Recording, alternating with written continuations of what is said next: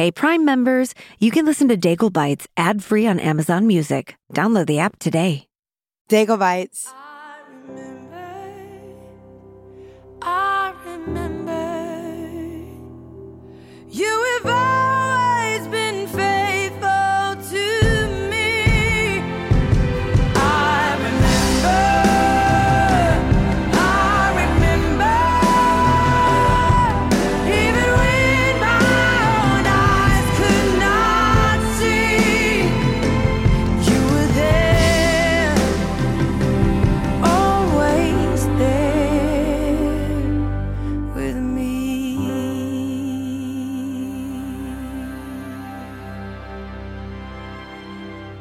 We are back in action here on the Daigle Bites podcast. It's so good to be with you. We're kicking off this season talking about childhood, some stories about my young career in music, and some about how those early days still live in me. When I was in Tulsa, Oklahoma, I was asked, What's the first song you ever performed on stage? It was a Christmas song. I was three years old and I played a camel at the church play, but I can't remember what song it was. It was a Christmas song. Um, and then the other, like, so I did my debut as a three year old camel. That was when I was three. And then when I was in the third grade, so there's something about these threes, y'all. When I was in the third grade, um, that was the next time I ever performed on stage. And my music teacher came to me and she said, Hey, I would love for you to be the one who leads the solo. And I didn't think I, I didn't know that anybody could see that I loved music. I just knew I loved it in my closet. You know, I would sing to my shower. And she said, I want you to be the one to do the third grade solo. And I was like, oh my gosh, I was freaking out. And it was Man in the Mirror by Michael Jackson. I'm talking with the man in the mirror. I, I put the cassette in, not CD, the cassette in, and I would sit there next to the boombox and just listen to it on repeat. Little did I know I was becoming a perfectionist at, in the third grade. Who knew what my career would have been? But I can't say I still don't do that these days. Oh, I have a new song to learn? Okay. And I go and sit with it for like a year. In Tulsa, I was also asked, when did you start singing? It depends on if you want to talk about while I was a camel at the age of three in the church musical. Um, but in reality, it wasn't so young. Oh, I started singing professionally because third grade was my kind of like my moment, you know. Kidding. I started singing in the church choir when I was 16. And then professionally, I started singing uh, when I was 18. That was the first time I was ever paid to sing. That I guess that's what professional means. The second you become paid to sing, that's when you're a professional. I'm like, that's not true. there are a lot of people that are paid to sing that are definitely not pros at singing. and I was one of them at the time. I, I had to learn how to become a professional, and I'm still learning. I feel like I learn every day. I don't know if I would even consider my, I consider myself a professional as far as it is my career. But I feel like yeah, I'm learning this instrument more and more every single day. And that's because of the people around me.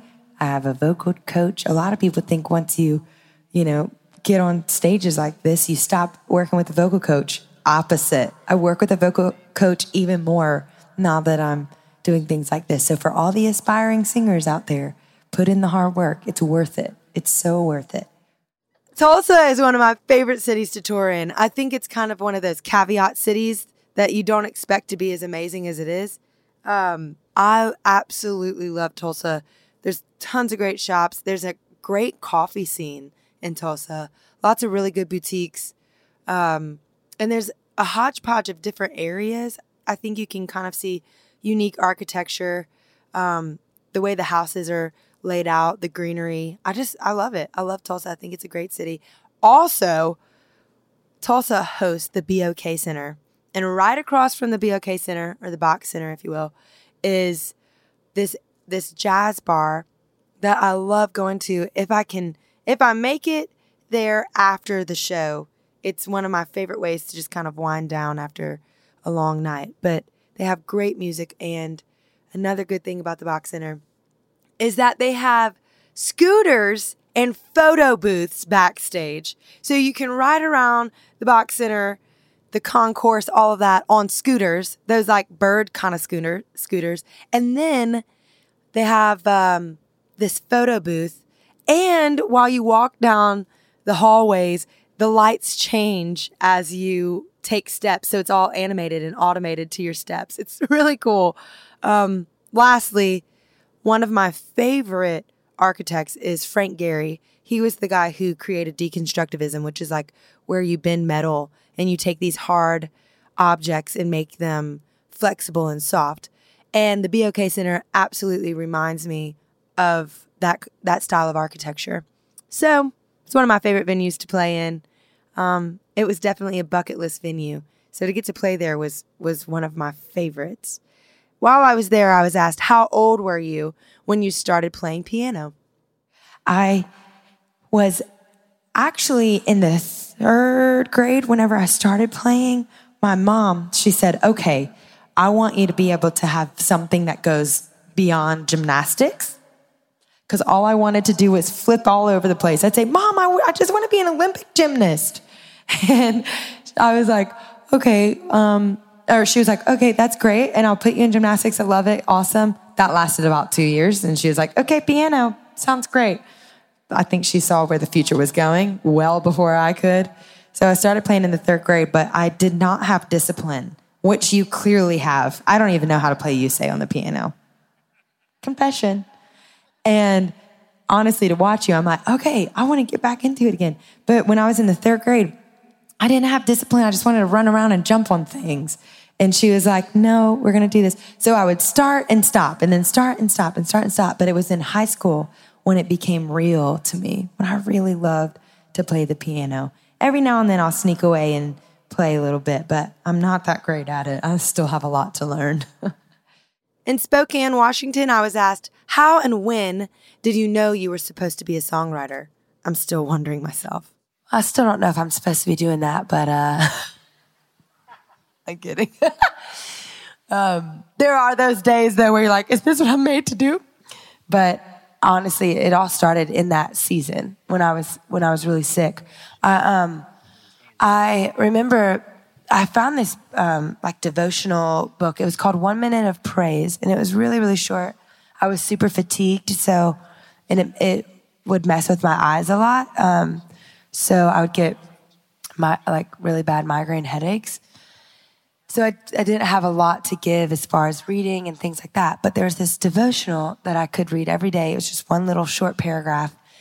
And I remember thinking, if I'm like gonna sit here and read this every morning, if this is filling me up the way that it is, if it's encouraging me the way that it is, maybe there's something in this process that I should write for someone else as well who might be going through the same sort of thing. And I didn't know at the time because this is what I would do. Okay, so imagine I'm completely isolated, like no friends. I saw my family when my sister and brother got home from school. It was one of those kind of things. And my parents both worked. It was the only time in my life where my mom um, was a school teacher. And so she was gone. She was gone really, really long hours. She was the overachiever school teacher. Any school teachers in here? Yeah, she was the school teacher that would still be there at like eight o'clock at night. that was my mom. She just loved teaching. She loves kids and she was a first grade teacher. So kudos to all the teachers out there. I have a deep love and respect for you guys. Um, but that was a side note. so I was alone all the time, really, every day. I would sleep for about 15 hours and then I would get up with just enough energy to like walk upstairs. We had a loft and I would go sit in there and read that devotional or just lay on the sofa all day. And um, I remember reading it and thinking, well, this is written by like a 40 or 50 year old woman and I'm 16. so that's funny. But this is ministering to me, it's meaning something to me. So maybe what I'll do is write a devotional for 40 and 50 year olds at 16. So that's what I would do. I would just, I would go and I'd read the word and then I would start writing devotionals. I found the, the journal the other day. It's really comical. I need to I need to pull some out and like post them just to be funny. But it was honestly really cathartic for me and I think that was God kind of writing on the tablet of my heart like who I was becoming. And he used writing as a place of um, freedom and curiosity and wonder. And writing became the place that I was able to live in um, whenever I was kind of isolated from everything else in the world. New Orleans, baby. My favorite, one of my favorite cities in the world, but I might be just a little bit biased. I was asked, what is your favorite childhood memory? I have a couple. Hmm. I'm going to say this one, and I'm only saying it because of the trees, but there's another little caveat to this story. So I like like I said to Eva, I loved climbing trees. And I wasn't really obsessed with Tarzan, but I had seen it once, and that was enough for me to know that I could be Tarzan. So I was, I guess I was probably about eight years old. And in our, in our backyard, we had these very specific trees that had vines on them. And the vines were pretty high up in the tree, but they were thick. They were about this big. So it was just enough for me to swing on, maybe stand on. Don't get any ideas. But I'd climb the tree and I'd get to the top right before the big bushy part was there. And I would climb out onto the vines and I would stand on one and I would get the perfect swing. And then I would jump with all my might to the next vine and catch it. Someone just said, Oh my goodness. and I would grab a hold of that one and then I would climb my way up and then climb back down the tree. I loved it, playing on those vines. Well, this one day, I was clearly a daredevil, didn't know it, little adrenaline junkie, had no idea. I, it's fun how your youth is foretelling of who you become. but I, I remember this one day I was with my friend and I said, Come play on the vines. It's amazing. We, we can be like Tarzan. And we got about midway up and she's like, Oh, I, I think I'm afraid. And I said, Oh, you're not afraid. Come on, get up here. It's going to be a blast. She said, um, I don't think I can do this. No, you can do it. Just tell yourself you can do it. Everything's going to be fine. Come on, it's so much fun. Don't miss out on the fun. Peer pressure. So she climbs up and she gets onto this one vine. And I'm like, now all you do is jump. You're fine. All you do is jump. Just stand on the thing and reach as far. Don't put your arms down. Reach as far as you can. Well, she gets a little freaked out and her arms don't reach as far as they probably should have.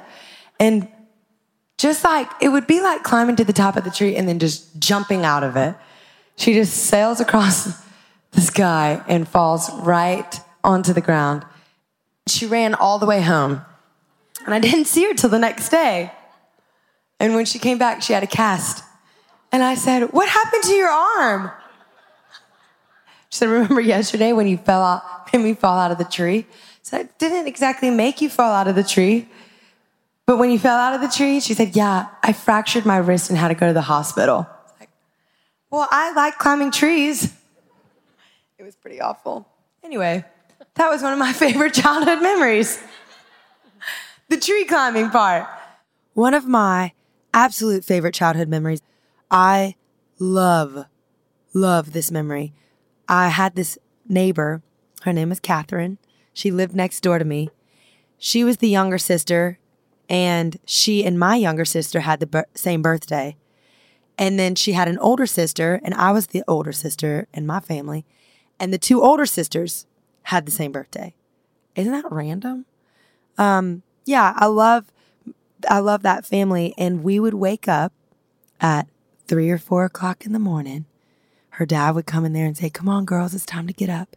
We would jump in the truck, half asleep, groggy eyed, but full of excitement. Our hearts would just be, you know, tinkling with joy and anticipation. And we would jump in the truck, drive about an hour away, and we'd go crabbing. Now, if you don't know anything about crabbing, there's these huge nets that you have to throw out a particular way. You let it sink a little bit, and we're talking like nets that are probably, I don't know, eight feet in diameter. And then you you hoist them a certain way. You got to put a lot of hip into it. You know what I'm saying? You throw them out and you let the nets kind of sink down, sink down, sink down, and you wait for this particular moment, and then you start to pull them in really fast, really fast, really fast, because you don't want any crabs to get out. And so we'd pull up these nets and we'd put all the crabs in the buckets, and we'd go back and we would uh we would get to our neighborhood probably around you know 10 a.m 12 a.m i mean 12 p.m something like that.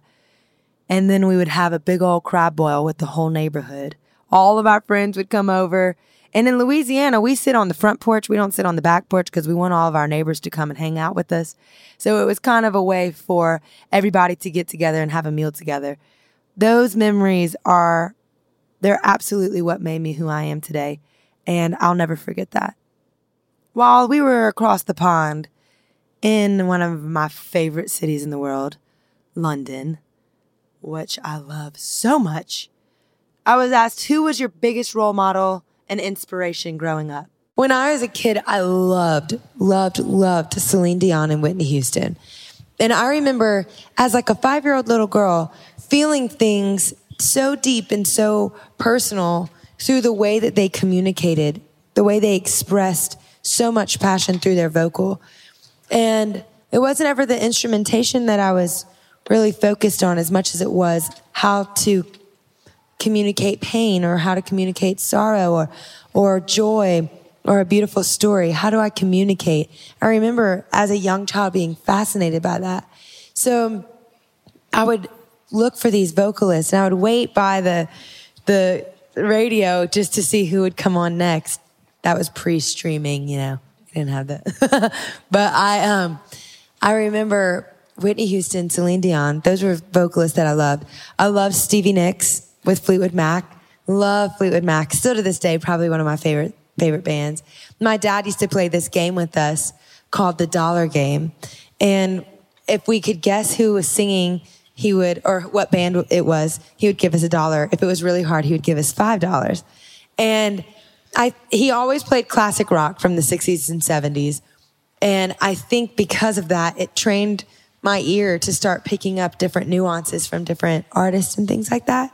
Um, so I loved, I loved everything from Fleetwood Mac to the Beatles to the Rolling Stones to Led Zeppelin, all things classic rock.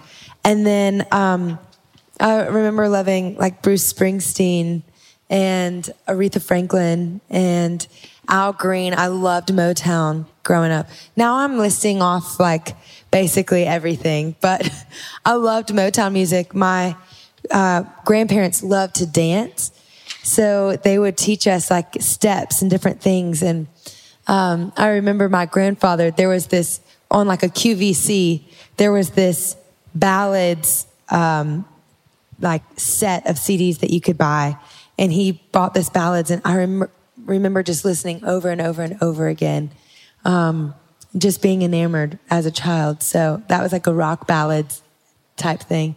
So yeah, all different, all different types of music. But um, I would say, huh, it's hard to pick which one was my favorite or the most influential. But I would say my younger years, Celine Dion was was really influential. My older years, I think Motown and classic rock really started to influence a lot as well. It's so fun to reminisce on these moments that have brought us to where we are now. So thank you for sharing that with me and listening in. Always remember you can send in your own questions to podcast at laurendaigle.com. And we'll see you next time on Daigle Bites.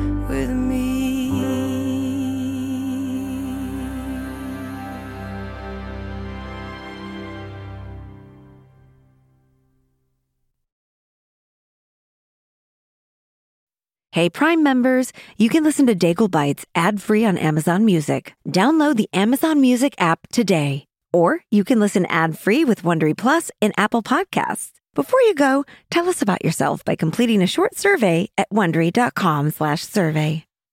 I feel like I was blindsided. Because it's a competition show. From the producers of Jury Duty and The Bachelor We have scoured the earth for the 14 greatest reality contestants that were available during our production window. comes a reality competition show about reality competition shows. Nobody has dared to find out who is the actual best at just being on a reality show. I'm your host, comedian Daniel Tosh. Is win or go home. Each episode, our contestants will face new challenges that will test their strength and lack of life skills for a chance to win $200 million. Thousands, not millions. $200,000. prepare because it's about to be ugly crying lots of fighting Tasha, I have to defend myself. Celebrating 25 years of reality TV with your favorites. I have diarrhea. You cannot do this to me. What in gay hell have I got myself into? The GOAT, premiering on Freevee and Prime Video on May 9th.